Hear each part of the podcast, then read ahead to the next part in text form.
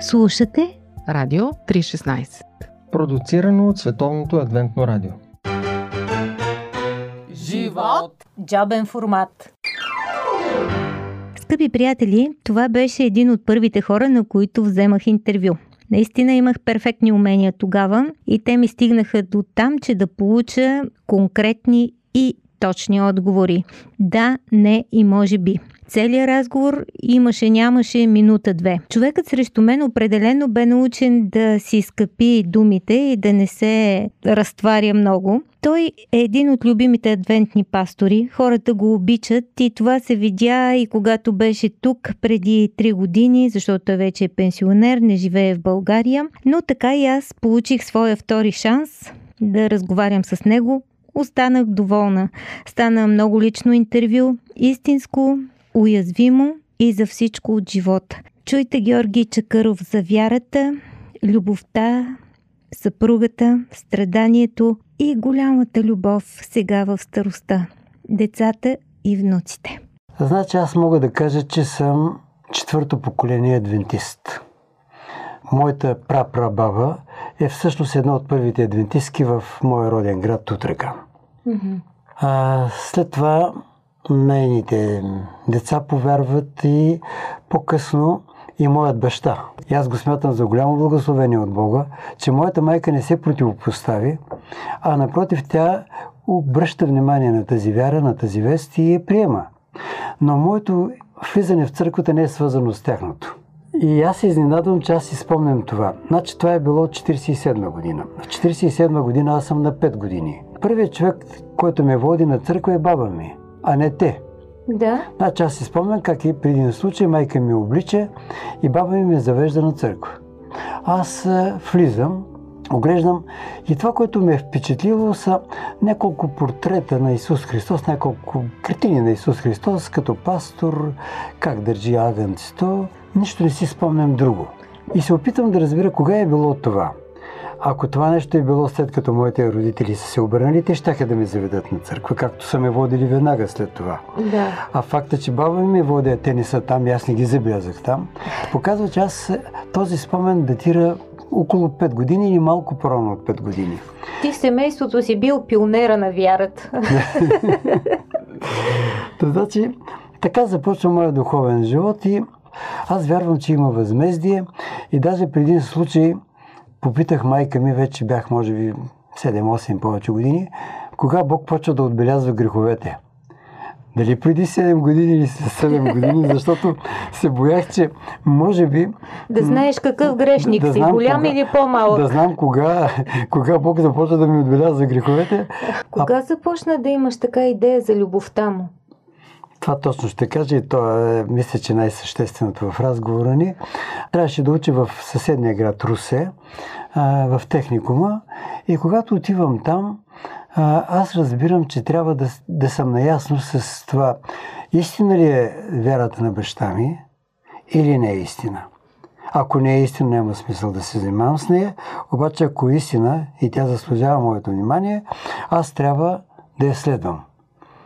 Трябва, как направи проверката? Трябва да съм наясно, наясно със себе си и с моят, философията ми на живота. И за мое щастие, в Русе беше проповедник Андрей Георгиев, може би не знам дали ти говори нещо. Не. Този човек ми каза, бе, знаеш ли, аз искам да ти, да ти представя библейската истина, адвентната истина. Ма казвам, аз съм роден в адвентна църква и аз знам истината. Не ми трябва. Му казвам на него. Ми казва нищо, въпреки всичко ела. И този човекът започна да ми изнася библейските число, той ме грамна. Значи неговото мислене беше много сходно до моето мислене. Така структуриран, логичен, аргументиран. А, този човек ме завладя и аз разбрах, че това, което знам е почти нищо. И сега основното. Аз разбирам, че трябва да заслужа спасението си. Бориш се. Да. Аз трябва да бъда перфектен. То малко допада и на моята вътрешна нагласа или как е. И аз разбирам, че трябва да бъда перфектен. Да се трябва, усъвършенстваш. Да се усъвършенствам непрекъснато и че моето спасение зависи от това.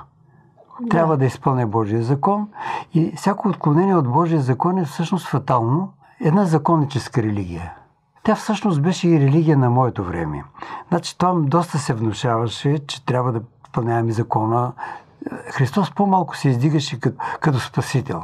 А някак си се наблягаше на нашите усилия да изпълним закона и съответно да се спасим. Та мисля, че съм рожба и на това време, но то някак си подхождаше на, на моята вътрешна нагласа. На натюрела ти. Да. Аз не мога да допусна, че трябва да искам нещо от Бог, когато аз не съм дал нищо. Да. Пито тря- платено. Да, малко комерчески, малко сделка. И е, нали, по-късно ме поканиха за проповедник. Е, аз започнах да проповядвам Евангелието. И когато дойдох в София, кръщавам две момичета. И като разговарям, ми казвам, бе, защо вие идвате в църквата? Какво всъщност ви привлича? Ами казва, ние обичаме Христос. Е, казвам Блазеви. Аз съм в църквата, защото искам да получа вечен живот. Аз съм тук за изгода. Ама призна ли го това пред Признавам го тях? пред тях. Аз съм станал на член на тази църква, защото искам да живея вечно. Аз разбирам, че никой не може да ми даде живот тук. Аз виждам, че човек се ражда и умира. Това е необратимо. Имаш логика. Да, необратимо е. Единственият, който ми дава надежда и шанс е Евангелието. Христос. Христос ми каза, ще дойда втори път, ще ти възкреса и ще ти дам вечен живот. Е, аз искам да живея вечно. Аз обичам живота и затова в името на живота аз съм приел Христос. Разбира се, аз си промених философията с течение на времето. Но аз им казах, аз така започнах. Казвам, Господи, какво искаш от мене? Ми, искам да пазиш заповеди. Ще ги пазя, Господи, дай ми вечен живот. Та, мисля, че това нещо беше много интересно. И сега... И си бил смел да го признаеш. Да, ми то беше истината и бях така покорен, че тези момиченца, които идват от светски семейства, всъщност идват заради Христовата любов. Те се усетили... Това те е жегнало. Да. И трябваше да мине много време, за да разберат, че Христос ме обича. Той не е един, един чиновник, при който ти отиваш и казваш, виж, аз искам вечен живот. Ама той си е чиновник. Той иска нещо от мен, аз искам нещо от него и той ми дава. По-късно разбирам, че това, което аз правя, е нищожно. То не тегли никак. Аз почвам да виждам, че това, което правя аз е измъчено нещо. То не е реално. Не носи и радост. Ако трябва Христос да ме спасява така, Няма както да, съм, няма да успее. няма да успее да ме спаси. Аз, аз не мога да се радвам на вечността с това естество и аз разбирам, че това, което правя аз е нищожно. Какво да кажем за дискусии по Радио 316? Интересно ми е много и ми се иска да те върна към твоята история с съпругата ти. Ами, значи, когато ме поканиха за проповедник, а, имах много добра работа. Не само добре заплатена, Какво работиш? бях технолог и конструктор. Неща, които много ми харесват. Да конструирам някакъв детайл, да определя начина по който се изработва. Обаче, точно в тази кулминация ме поканват за проповедник. Положението в България на църквата е много нестабилно. Властта непрекъснато оказва натиск и се опитва да ни смачка. 70-те години ли е някъде това Значи време? аз съм поканен 60, 67 година. Шестдневната война беше тази Израел и арабския свят. Натиска на атеизма беше много силен, главно на държавата. И аз си казвам, това е съвсем безперспективно. Те уволняват проповедници, те оказват голям натиск и защо брутално. Но казвам, пак търговската ми работа, казвам, на мен ми предстои женитба. И сега, как ще искам от Бог да ми помогне да, взема, да се оженя за жена, която аз искам, когато Бог ме покана да му служа, пък аз отказвам. Щом, Хайде пак урежда сметката, пак как да уреждам стане. пак сметка. Щом Бог иска нещо от мен, аз трябва да го дам, след това ще имам смелостта, пък аз да кажа, Господи, сега твой ряд. Майка ми не беше съгласна да стана проповедник. Как така това? Казвам, виж, аз ми предстои женитба. И казвам, То е аргумент. аргумент. Мен предстои женитба. Кажи ми как да искам от Бог да ми помогне, когато Бог казва, ела ми служи, пък аз отказвам. Аз нямам, нямам смелостта да, кажа, да направя това нещо, да знаеш. И трябва да кажа, че жена ми е дар от Бога. Аз отидох, Запознахте. Аз отидох в Добрич, Там започнах да проповядвам, стъжанска работа. Първата проповед, като изнесах, кой ме кара да ставам проповедник? Сухо, ме е интересно. Оле, едва слязах от, от амвона и казвам си, защо съм станал, какво ще правя аз? Нямам никаква подготовка. И, но както да реших, че трябва да се върви напред и постепенно почнах така да, да подготвям теми, малко да бъдат по-свързани, малко по-добре да се реализирам. И тя се появи там, майка й беше дентистка, тя се появи и аз като видях, казах, а, това е човекът, който аз харесвам. Само И- като я видя, от Само пръв поглед. Първия поглед, аз даже, даже като й казвам, и тя се чуди добре как, и ми казвам, нещо ми казва, че това е човекът, който е за мен. Сега, аз съм виждал много други хубави момичета, такова симпатични, обаче никога не съм имал усещането, че това са хора, които човек. са за мен. Нали? Не, че са лоши, а не са просто за мен. А изведнъж разбирам, че този човек е част от мен. Много интересно. И после нещата, които по-късно се развиха, видях, че Бог е имал прек пръст в тази работа. Само че аз не съм разбирал всичките му вести. Сега ги осмислям. Значи тя беше човекът, който много ме допълни, ако кажа допълване или бяхме равни. И тя ме разбираше и много неща от товара, житейския ни товар. Тя ги поема да ми даде възможност да чета, да се подготвя. Така че беше човек, който обичаше Бог, подкрепеше ме. Сърца човек беше. От друга страна допълваше моето несъвършенство. Тя е по-общителен човек, по-социален. Тя бързо се вгражда в, сред хората, спечелва тяхното приятелство, доближава ги до себе си. Аз съм по-несоциален, по- По-затворен. по-затворен, по-настрани. Легенди се носеха за Да. Леля Дженк. Да. да. Така че Бог обогати не само моята, моята личност и семейството, но, но направи по-ефектно моето служение. И аз казвам на синовете ми, те не щат много да го признаят, тя обогати и рода ми, децата ми. Те носят много от нейните качества и казвам си, Господи, ти си обогатил децата ми. Ти как свикна да живееш без нея, когато я загуби? Значи, това, което ме утеши, е Господ знае какво ми трябва и Господ ми дава само това, което ми трябва. И аз казвам, Той ми е дади и Той е взе. Като Той ми е Йов. дади, философски малко, Той ми е дади и аз съм му много благодарен. Сега Той е преценил, че трябва да ми я вземи и аз не му спорвам. Защото съм абсолютно убеден, че Той никога не прави нещо, което не трябва да се направи. Това е моята философия. И това ми дава сили да понеса това нещо и казвам, е, Бог е преценил, аз трябва да остана сам. Сега, та стоически понеси всичко ужасни болки. Нали, някога те казват, болен си или болен си гледал, с което искат да кажат, че като гледаш болен е по-тежко, отколкото да си болен. Но аз си казвам, благодаря на Бога, че ме е дал да гледам болен, а не съм бил болен. Ако аз трябваше да мина нейното, нейната мъка, сигурно нямаш да мога да издържа. Той това и ти пречупва и вярата. то желязна воля. е. Да. Ама няма оплакване, няма роптание, няма такова нещо. Тя е като учебник за вяра. Втория път, когато тя пак вече гасни. Невероятна. Невероятен човек. Такова държание. А, такова отношение към мен. Невероятно. Същата химия. Става в Това мозъка е било Божие чудо. Каква е тази трансформация в нея? Тя е неузнаваема по отношение на мен, на, това, което ми казва. Какво е това? И така се отиде. Имал ли си момент, в който си се сърдил на Бога? Не. Даже се страхувах да изявя скръпта си, защото си казвам, обиждам го. Той го е направил. Защото необяснимо е това явление. Това е автоимунен хепатит. Само пияници го имат.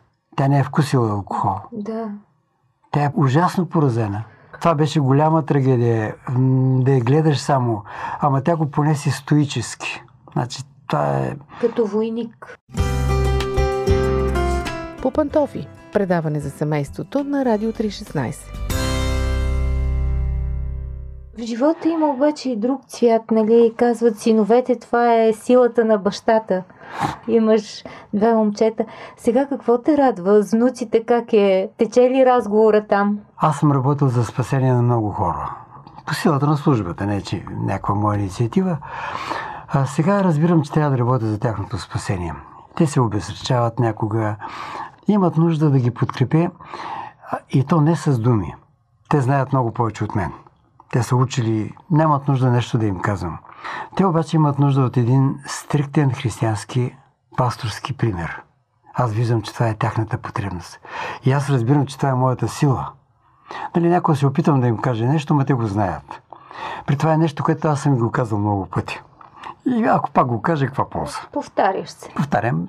И аз знам какъв ще е резултат. Може да станеш досаден. досаден, малко досаден. Нищо не им казвам. Аз трябва да съм на място.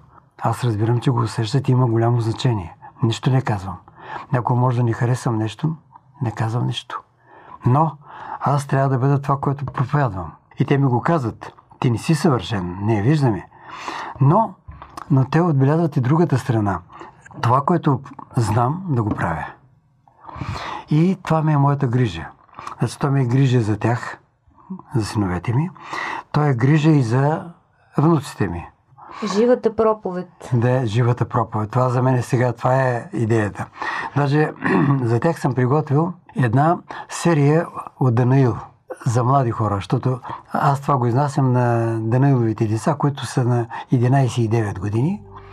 И им говоря за един млад човек, който е на 17-18 години, как е успял много в живота.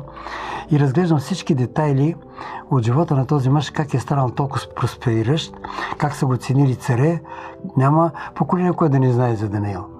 И разглеждам различни детайли. Запознавам ги с Израел, кой е Израел, боговоизбрания народ, защо този народ отива в робство, какво се е случило, как тези момчета са останали покварени от една покварена обстановка, как оцеляват в Вавилонския дворец, когато са такива, как успяват толкова много, защо са успяли, как устояват принципите си там за храната. Да им издигна един идеал искам, защото той е идеал този мъж. И даже има много интересни идеи. Значи аз Даниил съм го изнасял много пъти по много начини. Ама сега много интересни идеи ми идват така, да. адаптирани към децата ми. Та Нещо така, пак ти е било вложено. Пак ми е било вложено. Пак ми, да. Ама мисля по тази тематика и когато мислиш, Бог ти излага нещо. И това сега грижата ми са те. Служиш като домашен пастор. Като домашен пастор. Та сега това ми е така грижата. Първо, моето спасение е да не си го пропилее по някакъв начин. От друга страна, така да оставя една добра следа. Даже за това се моля. Казвам, Господи, помогни ми да оставя добра следа. Не след мен да каже тебе, трябва да бъдем снисходителни, той остарява. Нали, стар човек, винаги те, нали, те казва ми оправдава ми човека. На мен ми не ми се иска така да ме оправдават. Нямам право да бъда оправдаван. Трябва да, да си върве по пътя, по който си го знам, че трябва да върве. Не случайно Давид се моли Благослови ме в старостта ми. Как беше тази молитва? Да, да. Не ме оставяй в старостта, в старостта ми. Специално се моли Специално, за това. Специално, всъщност има капани, може би, в тая възраст. Да. Значи, а, може би капана е, че аз съм 40 години проповедник. Познавам истината. Какво може да ми се случи? Нали? Да бъда самоуверен малко, като граде на едно минало, а пък пренебрегвам настоящето. Защото аз съм чувал за мои колеги, нали, като поостареят малко, така не оставят добра следа. Колко е верно и неверно, не знам. Чувал съм за хора. Ме ме плаши това, защото това означава, че аз мога да бъда същия. Нали? И зато и много важно е какво съм аз. Много лесно мога да се подхлъзна и аз нямам на какво да разчитам. Миналото не ми помага на мен. Помага ми Спасителя. Всеки ден да съм с него. Добър финал на разговора. Много ти благодаря. Беше ми много приятно. Не беше притеснен обаче, нали? Да. Аз се молих обаче за това. Казвам, те скоро ме викат, сега може да бъда полезен пък с нещо. И казвам, Господи, ти знаеш какъв съм дървен и скован. Абе, не беше дървен. казвам, помогни ми малко да бъда по-свободен и да разговарям нормално, като знам да го кажа. Може да е полезно. Аз съм изненадан, че на мен ми се влагат някои неща в главата. Аз виждам, че те не са продукт на моето мислене, защото стоят над, над моя интелект. То като някакво просветление. Някакво просветление. Даже не само просветление, ми изведнъж взето нещо и поставено вътре там. Значи, казвам, а, господи, аз толкова си знам възможности тавана. И сега разбирам, че това нещо стои над моя таван. Mm-hmm. Ама вложено вътре в мен. То ми трябва точно там, за да попълни някакъв, някаква празнота, някаква неяснота, няк, някакво просветление. Просто ми трябва там.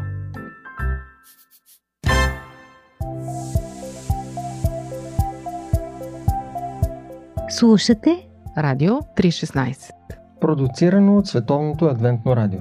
Сайт 3-16.bg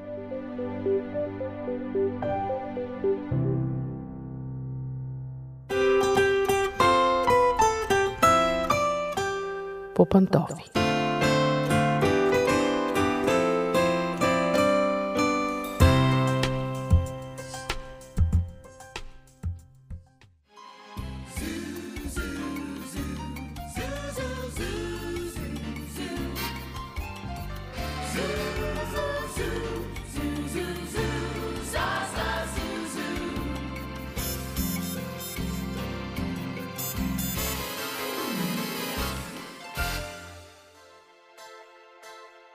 Здравейте, уважаеми слушатели! Аз съм Мира. Започва нашето предаване по пантофи. Днес се обръщам към тези родители, които се притесняват, че децата им са срамежливи. Честно казано, срамежливостта вече не се среща често. Едно време е била считана за добродетел, особено при момичетата. Срамежливите момичета косвено са се считали за невинни, но днес това се счита по-скоро за недостатък. И като че ли не останаха много срамежливи деца, повечето деца растат с доста добро самочувствие, но въпреки това има такива, които се притесняват да общуват, крият се в полите на майките си, отказват дори да кажат как се казват и естествено родителите се притесняват. Разбира се, има и срамежливи възрастни, това е ясно, но те обикновено са започнали като срамежливи деца. Знаете, общували сте с такива, ако не и самите вие да сте такива, изчервяват се, мълчат, предпочитат да стоят далеч от събрани хора, изпитват ужас да говорят пред публика. Други пък са способни да общуват, обаче само с определени хора, с един-двама, с много добри познати, големите групи ги стресират, губят увереност. Всъщност трябва да знаем, че това не е болест. Не е някакъв психически проблем, който изисква лечение – това е част от темперамента на човека. И точно за това много трудно се поддава на промяна. Разбира се, не е невъзможно да се постигне такова нещо, стига родителите или пък самото дете, ако е вече малко по-голямо, да си го постави за цел. Разбира се, най-важното нещо е да разберете защо детето се държи по този начин. Понякога, когато едно 3-4 годишно детенце упорито отказва да си каже името на приятелката на майка си, тя казва детето ми е много срамежливо. Всъщност, детето може просто да е обезпокоено от нещо. Може да е имало неприятно преживяване с непознат човек. Може да е просто нервно, може да го боли нещо, може да има някакъв проблем с непознатата обстановка. Може би в момента има здравословен проблем, не се е наспало добре или пък е по-чувствително към заболявания от останалите деца. Тоест, такова поведение може да има чисто физиологично обяснение и като родители е добре да потърсите дали става въпрос за такова нещо или е вродена черта. Разбира се, повечето експерти са единодушни, че това е вродено, но все пак има техники и има начини да помогнете на детето да се освободи от тази срамежливост. Съвременната психология сякаш е по-склонна да твърди, че тази срамежливост се формира с времето в резултат на негативно преживяване. Какво да кажем за дискусии по Радио 316? Вие слушате Радио 316, продуцирано от Световното адвентно радио.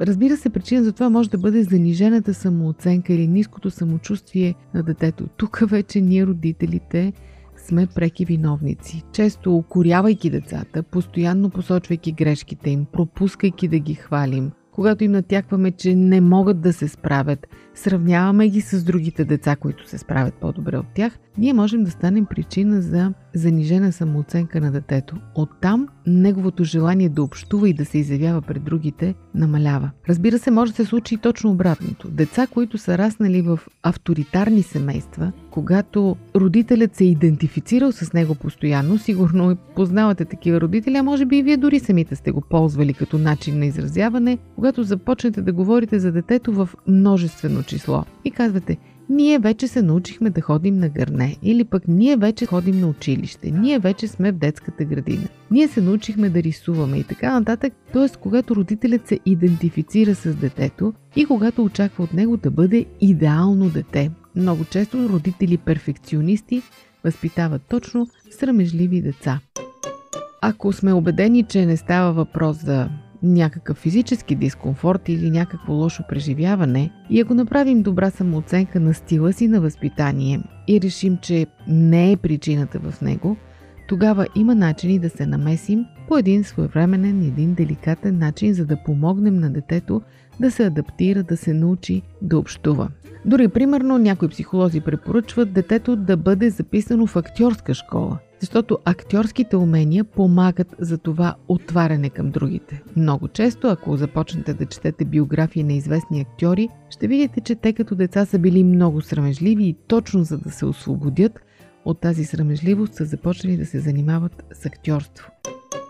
Тоест, ако вашето дете има затруднение в общуването и това ви притеснява, най-напред анализирайте своето поведение – може би е време да коригирате методите си на възпитание. Най-важното от всичко е да бъдете доброжелателни към него, да не го окорявате и за това, че се срамува, да му показвате, че го цените, че го уважавате, че то се справя, че е добро. Не го обиждайте, не го унижавайте пред други, не му правете забележки на публично място. И най-вече не му казвайте стига си бил толкова срамежлив, защото може да задълбочите проблема. Никога не обсъждайте стеснителността на детето си с други хора в негово присъствие. Това наистина може да доведе до обратна реакция. С две думи, първо не се притеснявайте много, ако детето ви е срамежливо.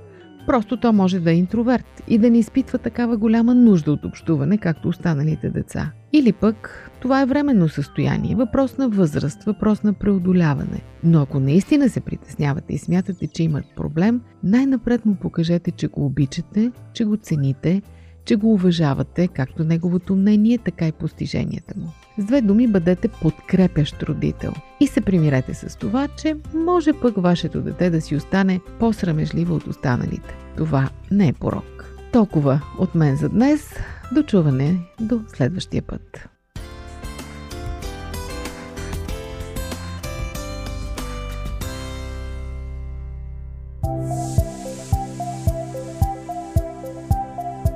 Радио 316 Продуцирано от Световното адвентно радио.